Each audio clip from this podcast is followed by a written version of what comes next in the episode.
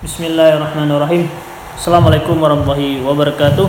Selamat datang kembali di Mr. All Podcast bersama saya Kautsat. Lama podcast ini tidak dibuat lagi. Eh, niatnya kemarin ingin melanjutkan, tapi konten dan komitmen dan konsistensinya susah buat eh, dijaga. Tapi eh, saya butuh satu media untuk belajar public speaking. Nah, mungkin podcast adalah eh, tempat yang yang tepat dibandingkan ngevlog di YouTube. Saya nggak pede muka saya tampil. Eh, dan eh, podcast ini saya rasa lebih eh, terbuka ya. Jadi kalau YouTube mungkin ada ekspresi yang tidak pas langsung di-cut.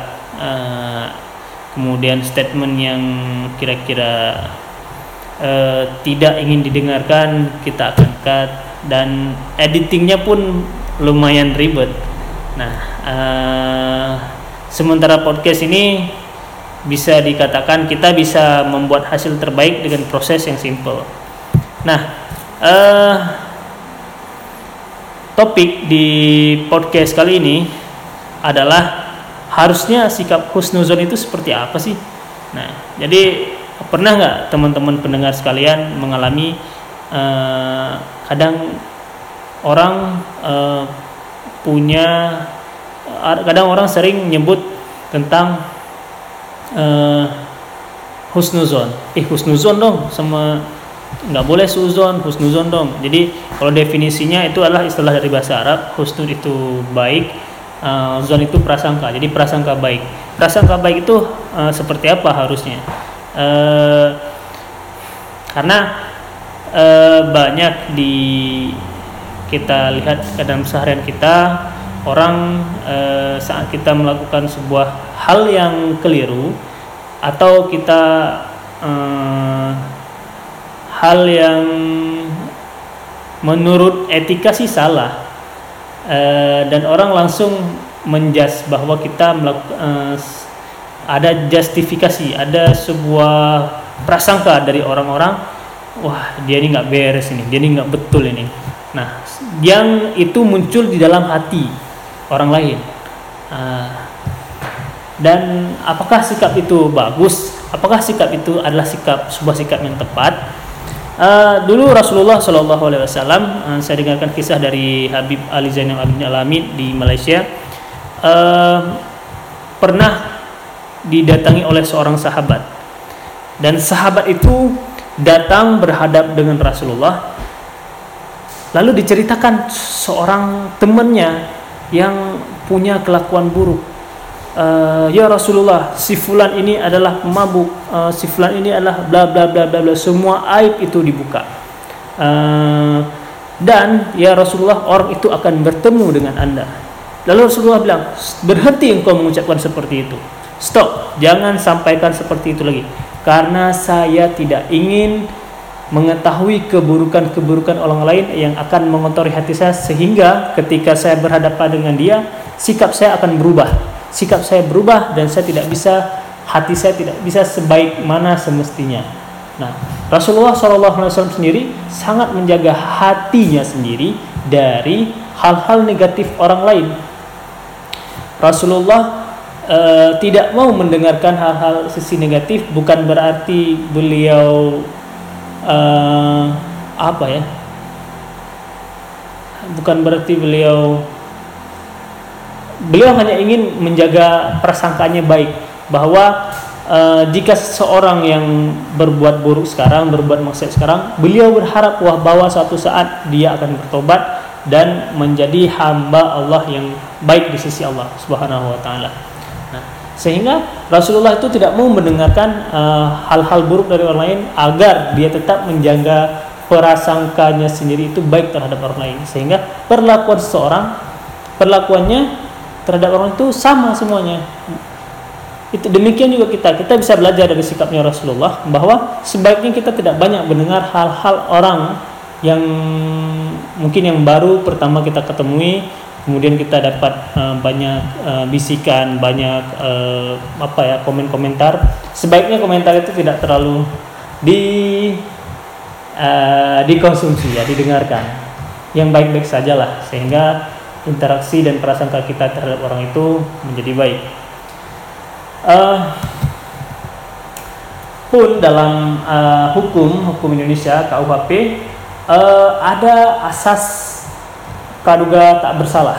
Nah, ini sangat di dijunjung tinggi praduga tak bersalah apabila seseorang uh, tersangka apabila seseorang yang kena kasus maka akan diazaskan dulu dengan sikap praduga tak bersalah. Nah, dari KUHP ini uh, berbunyinya seperti ini. Setiap orang yang disangka, ditangkap, ditahan, dituntut dan atau dihadapkan di muka sidang pengadilan. Wajib dianggap tidak bersalah sampai adanya keputusan pengadilan yang menyatakan kesalahannya dan memperoleh kekuatan hukum tetap. Jadi, hukum pun menjunjung tinggi sikap praduga tak bersalah terhadap seseorang yang kena kasus. Uh, pertama dulu, jika seseorang kena kasus akan dijadikan sebagai saksi. Jika memang terbukti, terbukti seseorang itu pelakunya maka akan ditetapkan sebagai tersangka. Nah, dalam Islam pun dalam sikap uh, sehari-hari pun um, kita jika ada teman, saudara, kerabat yang yang menurut kita ini kelakuannya aneh, uh, mencurigakan, uh, sebaiknya kita bersikap uh, husnuzon terlebih dahulu. Misal, misalnya uh, ketika siang di tempat pekerjaan tiba-tiba dia keluar. Tiap-tiap uh, tiap kerja di bulan Ramadan dia uh, tidak stay di kantor. Dia malah uh, keluar di jam siang kemudian balik lagi jam 2 ini ini sebaiknya memang uh, ada yang bilang wah ini dia lagi nyari apa nyari warung ini mau buka puasa siang hari. Jadi uh, sebaiknya apa? Kita langsung temui orangnya dan tanyakan ke mana nah, uh, pun dalam dunia kerja sering uh, kita hadapi dengan keadaan hmm, uh, saya termasuk uh, dengan keadaan uh, ada satu orang menjelekkan orang lain. Dan kita uh, harus bersikap seperti apa? Orang ada seseorang ini nggak suka terhadap pihak yang sebelah sana. Jadi langsung dijelekkan. Dia ini kerjanya nggak bener. Uh, kemudian uh, nyari duit uh, nyari apa? Uh, suka nyuri duit nggak bisa dikasih kepercayaan penuh nah ini sebenarnya yang sedang saya alami di pekerjaan saya. Uh, saya orang baru kemudian banyak orang menceritakan orang yang lain uh, seorang yang dalam dalam kantornya juga uh, dianggap dicurigakan melakukan penyelewengan. Apakah itu dari di keuangan dan dia pengalihan tanggung jawab lah. Uh, dan bagaimana saya harus bersikap seharusnya di mana saya harus berhusnuzon jadi yang pertama husnuzon yang pertama adalah terhadap orang lain bermaksiat itu kita sebaiknya bersikap uh, husnuzon. Jadi jika yang tadi mungkin uh, setiap jam istirahat siang di bulan Ramadan dia keluar mungkin aja dia sholat zuhur di masjid. Nah itu husnuzon kita.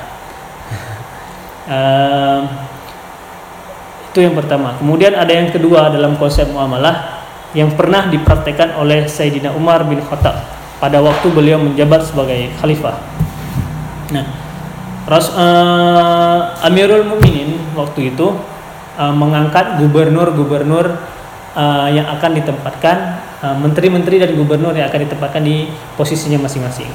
Lalu uh, Amirul Mukminin radhiyallahu anhu memanggil mereka dan uh, menyampaikan mereka harus melaporkan kekayaan yang mereka punya sebelum diberikan jabatan sebagai gubernur dan menteri dan harus melaporkan uh, harta kekayaan mereka setelah mereka menjabat uh, dari uh, posisinya. Nah, uh, lalu seorang sahabat bertanya, lalu seorang seorang sahabat pada zaman itu bertanya, "Ya Amirul Mukminin, apakah engkau uh, berprasangka buruk terhadap orang-orang uh, terdekatmu? Apakah engkau tidak percaya kepada mereka?"